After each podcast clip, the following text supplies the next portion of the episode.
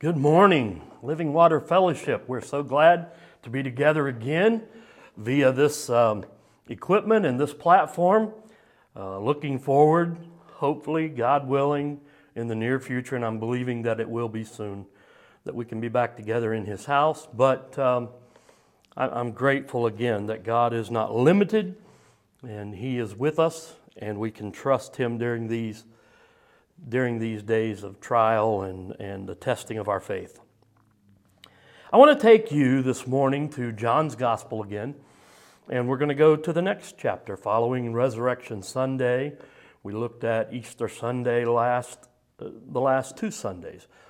And now we're going to follow up with that um, on, a, on an event that took place in the life of Christ when he again revealed himself to the disciples in John chapter 21. Before we do, I, I want to read just these few verses of Scripture, but leave your Bible open to that whole passage if you would. Beginning with verse number 15, John 21 15. So when they had eaten breakfast, Jesus said to Simon Peter, Simon, son of Jonah, do you love me more than these? He said to him, Yes, Lord, you know that I love you. Jesus said to him, Feed my lambs. He said to him a second time, Simon, son of Jonah, do you love me? He said to him, Yes, Lord, you know that I love you. He said to him, Tend my sheep. And Jesus said to him the third time, Simon, son of Jonah, do you love me? Peter was grieved because he said to him the third time, Do you love me? And he answered and said to him, Lord, you know all things. You know that I love you. Jesus said to him, Feed my sheep. Love is an attempt to penetrate another being but it can only succeed if the surrender is mutual. These are the words of Octavio Paz. Jesus Christ is God's greatest attempt to penetrate us with His love. However, His love is only truly realized when we surrender it to Him and when we, or we, when we surrender to it and we begin to reciprocate his love. In the incident that we just read, Jesus is questioning a man as to his love. A man who had professed undying, unfailing love just a few short days before this time. And then when crunch time came, when love was really put to the test, when commitment was confronted with reality, this man had turned and run away. Jesus had just proven his love in the greatest way possible, and now he's attempting again to penetrate Peter with his love. But that could only happen if the surrender was mutual. I believe Jesus wants to confront or penetrate us here today with his love. The question that clamored for an answer from Peter that day on the beach is still clamoring for an answer in the lives of men and women today. Do you love me?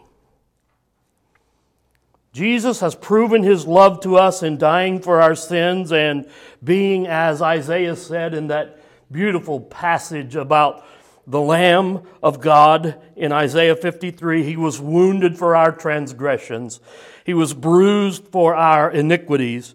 By accepting the punishment for our sins so that we could know His peace and providing for us emotional, physical, and most importantly, spiritual healing through His suffering. Jesus looks us in the eye and He asks us the question do you love me? The incident before us finds itself directly upon the heels of Resurrection Sunday or within just a couple of weeks. Jesus has appeared to his disciples and made himself known. I don't know, I'm assuming Peter was there, or if he was so overwhelmed with the whole scenario and his own failure and his own denial of Christ. But here's what happens. At the beginning of this chapter, Peter says something that I think, at least in my mind, if I were his counselor or his pastor, it would send up red flags for me. Peter said, I'm going fishing. It just didn't seem like the right time to be going fishing. But he said, I'm going fishing. Is there anything wrong with fishing? I don't think so. I certainly hope not. Maybe, maybe Peter just wanted to get out in the boat with the guys, the smell of the sea, the sound of the waves lapping against the side of the boat, the excitement of fishing. It all seems pretty innocent. But you got to remember what fishing represents in the life of this man, Peter. Peter was a fisherman. So, fishing, when he said, I'm going back to fishing, it represented a former lifestyle. I'm going back to do what I did before I met Jesus. It was a turning away from, it would seem, the new life that he embraced in following Christ and returning to a former affiliation. Secondly, it was a former love. Peter loved fishing. He'd grown up with it. It gets in your blood. He hardly knew anything else. And in this point, it's returning Peter to a former affection. And it also represented a former leaning or self reliance that Peter had. Peter, no doubt, was good at fishing. He could do this. He knew how to read the sea. He knew where to find the fish. And a self reliance that had been swallowed up in trust when he had left all of that behind to follow Christ. But now he's returning to I got to take care of myself, I got to depend on me. I got to trust me and what I know. After all, these are my boats, these are my nets, this is my business. This is what I'm about. Now, I may be reading too much into this. I don't think that I am, but it appears to me that Peter was being tempted to return to some things that he had left behind previously when he had chosen to follow Jesus. I'm convinced that's the reason Jesus intensely questions his love, because love, ladies and gentlemen, is the issue of Christianity. No law could produce a relationship with God. Just love could do that. God has done all that He can, and He continues to do all that He can to penetrate us with His love, but we must surrender to receive it. John 3:16 is a picture of God loving the world. God so loved the world, that's a universal love, that He gave His only begotten Son. That's the penetration that God is attempting to bring to our lives, that whosoever, that's personal. Jesus loves you personally. Whosoever believes in him. That's me reciprocating or responding or accepting or surrendering to that love. Should not perish but have eternal life. I just want to look at love for a few moments this morning in this passage. First of all, love is persistent. In the verses that I read to you, Jesus asked Peter three times, Do you love me more than these? Do you love me more than these? Why did he ask three times? When I look at the times, the number of times that he asked, it could be because Peter had denied him three times. Therefore, he needed to reconfirm that love three times. Peter needed to say it, he needed to confirm it. I think it's important for us to learn to use the word love as believers and followers of Christ. Not only love for Christ, but love for one another. Love is the essence of Christianity. You slice the loaf wherever you choose, and it comes up love when you're talking about anything that has anything to do with Jesus Christ. When communication ceases, communication is to love what blood is to the body, and when communication ceases, love begins to die. Peter needed to say it. He needed to say it over and over and over again. I hope it's a practice in our lives. Secondly, not only the times, but, and I don't know really how to do this correctly other than just to say the these. The these. What he said, Do you love me more than these? What was Christ referring to? I'm convinced he probably just waved his arm in the direction of the nets and the boat and the sea. He said, Do you love me more than you love this former lifestyle? Do you love me more than you love this former dependence that you had? Do you love me? Do you trust me? Do you care? Not only that, maybe he was talking about his friends. Do you love me more than these? More than the other fishermen? Love me more than these things? Every one of us has our, or have our theses in our lives. And I know that's kind of a weird word. I don't even know. I told you before, I make words up if I, if I can't find one. So I'm just, whatever these represents in your life, we each have those things in our life that might challenge our love for Christ and bid for our affection and our attention above Jesus.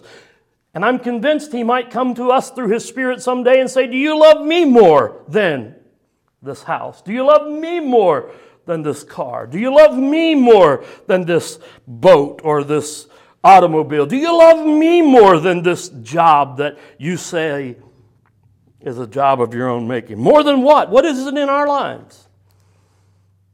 Could be a job, could be a career, it could be a collectible, it could be anything, any number of things that Jesus has to call us into question because it's what bids for our affection.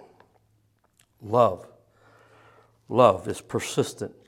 God is doing everything He can to let us know that He loves us and to build a relationship of reciprocal love. Love, secondly, is productive. Love is productive. Love always leads us to commitment, to something deeper. Love leads us to commitment. You see, love is not just an emotion, it's an action. It's not just a feeling, sometimes it's a choice. Hmm. Some of you remember when you were first dating, and the first few dates, you weren't really sure how you felt about this. You, you left her saying something like, I had a good time. It was nice to meet you. Can I call you again? Something like that.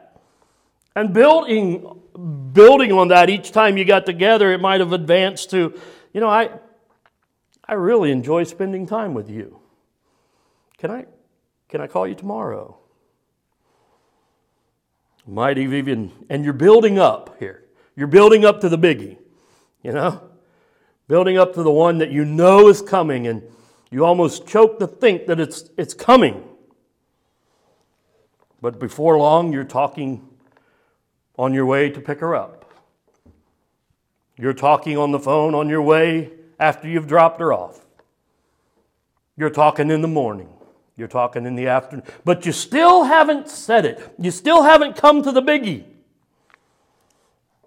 And then you know when you say that one, everything's going to change. It changes everything. It's hard to go back on the biggie. You got to know before you say it. And finally, one evening after dinner and a little time together, you get up the courage You've been thinking about it. And you finally say those three huge words in a relationship.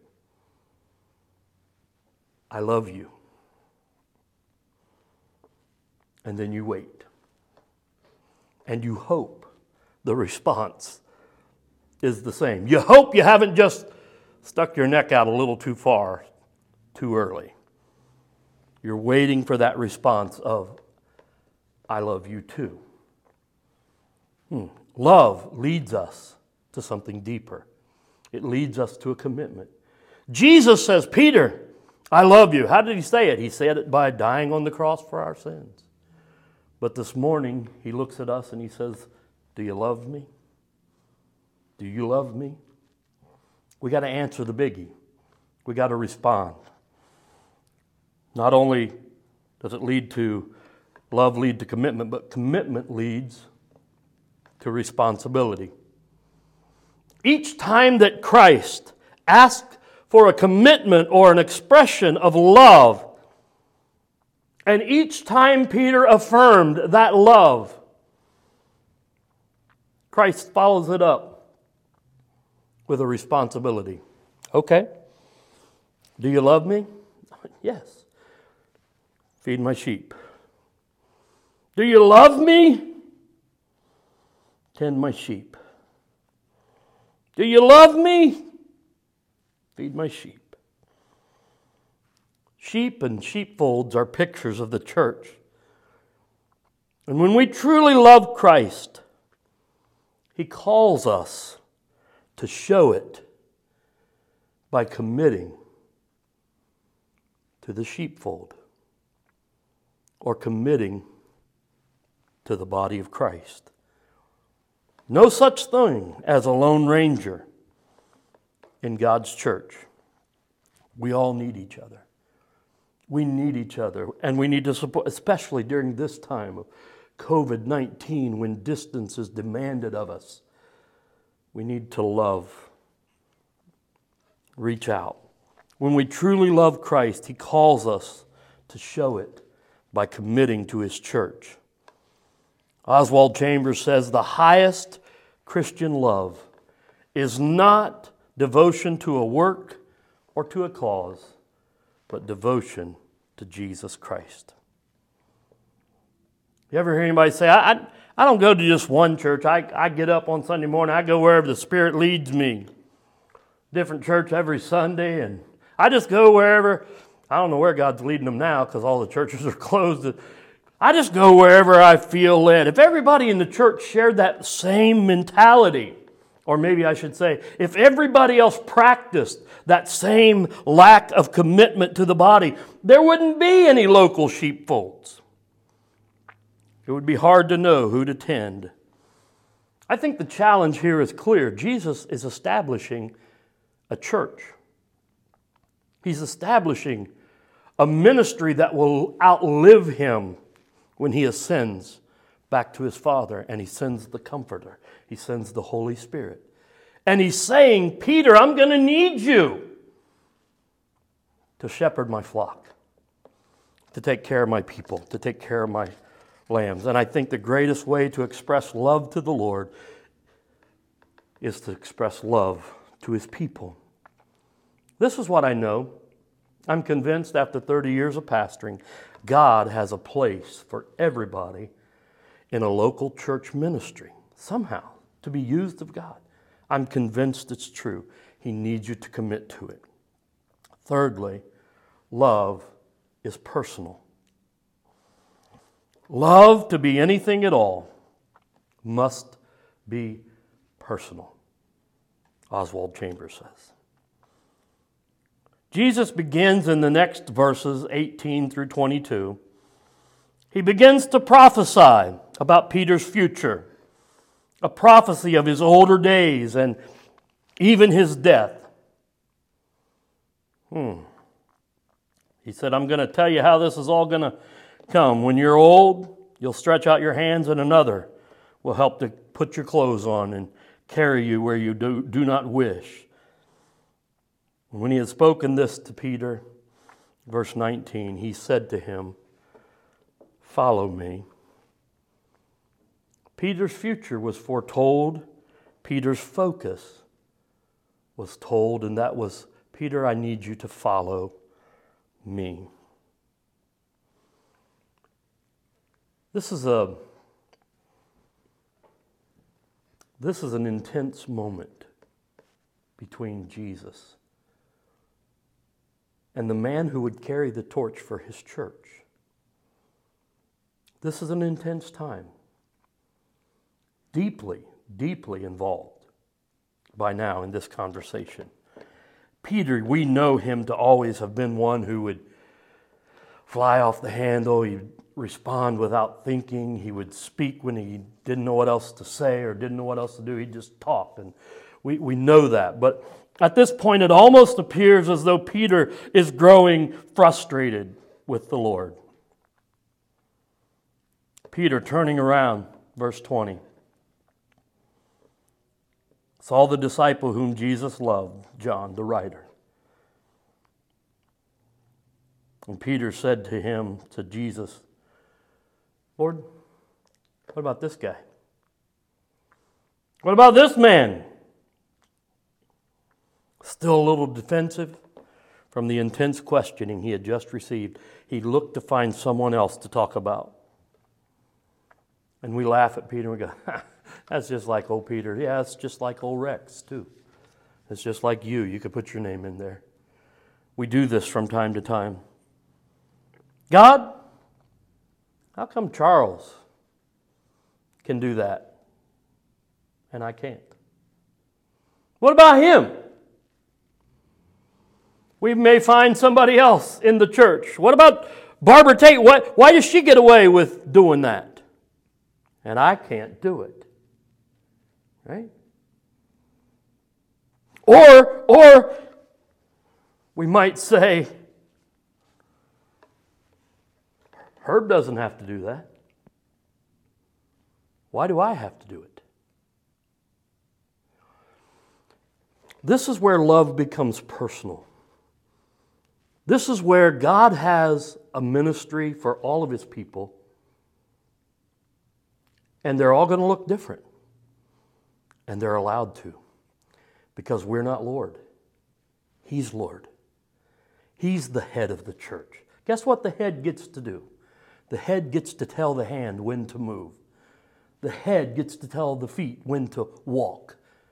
The head gets to tell the body, the legs, when to stand up, or the body when to function.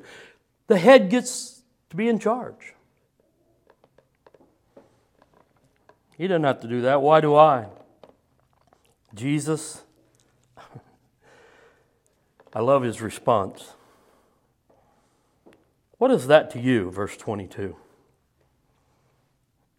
That's not what's important, Peter. What is that to you? I gave you your commission. Your commission is to follow me and to feed my sheep and to tend my lambs, to watch over my flock. Hmm. This is your obligation.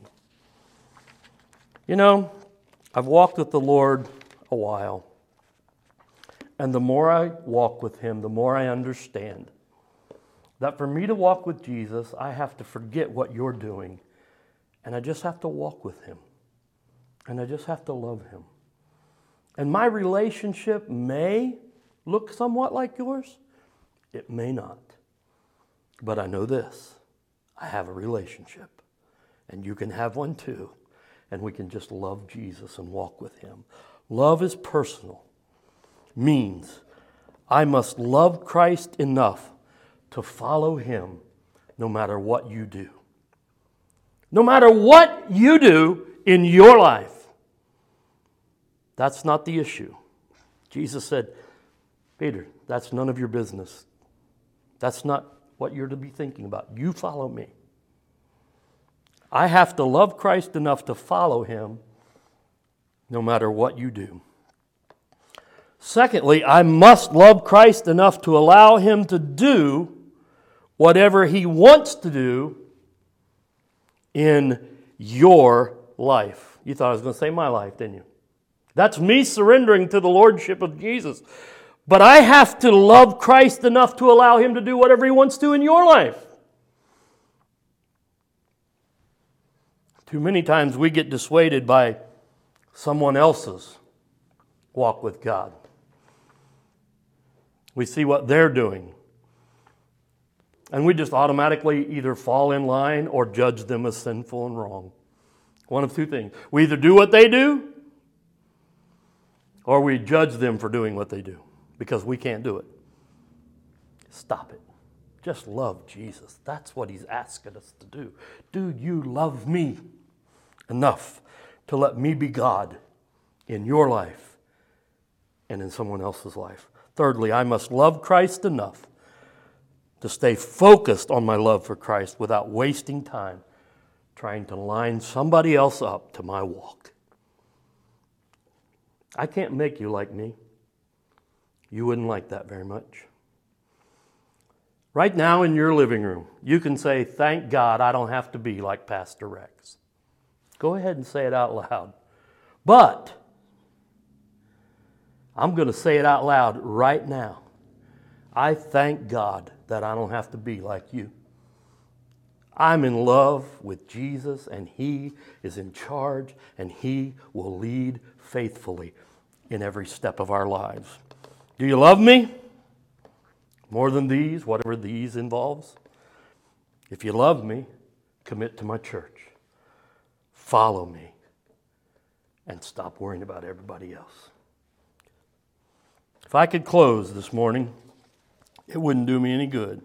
I've often closed the message by saying, If you love the Lord, say amen. Well, there's not many people here to say amen. But that's okay because Jesus wants more than an amen. If you love the Lord, do what he says.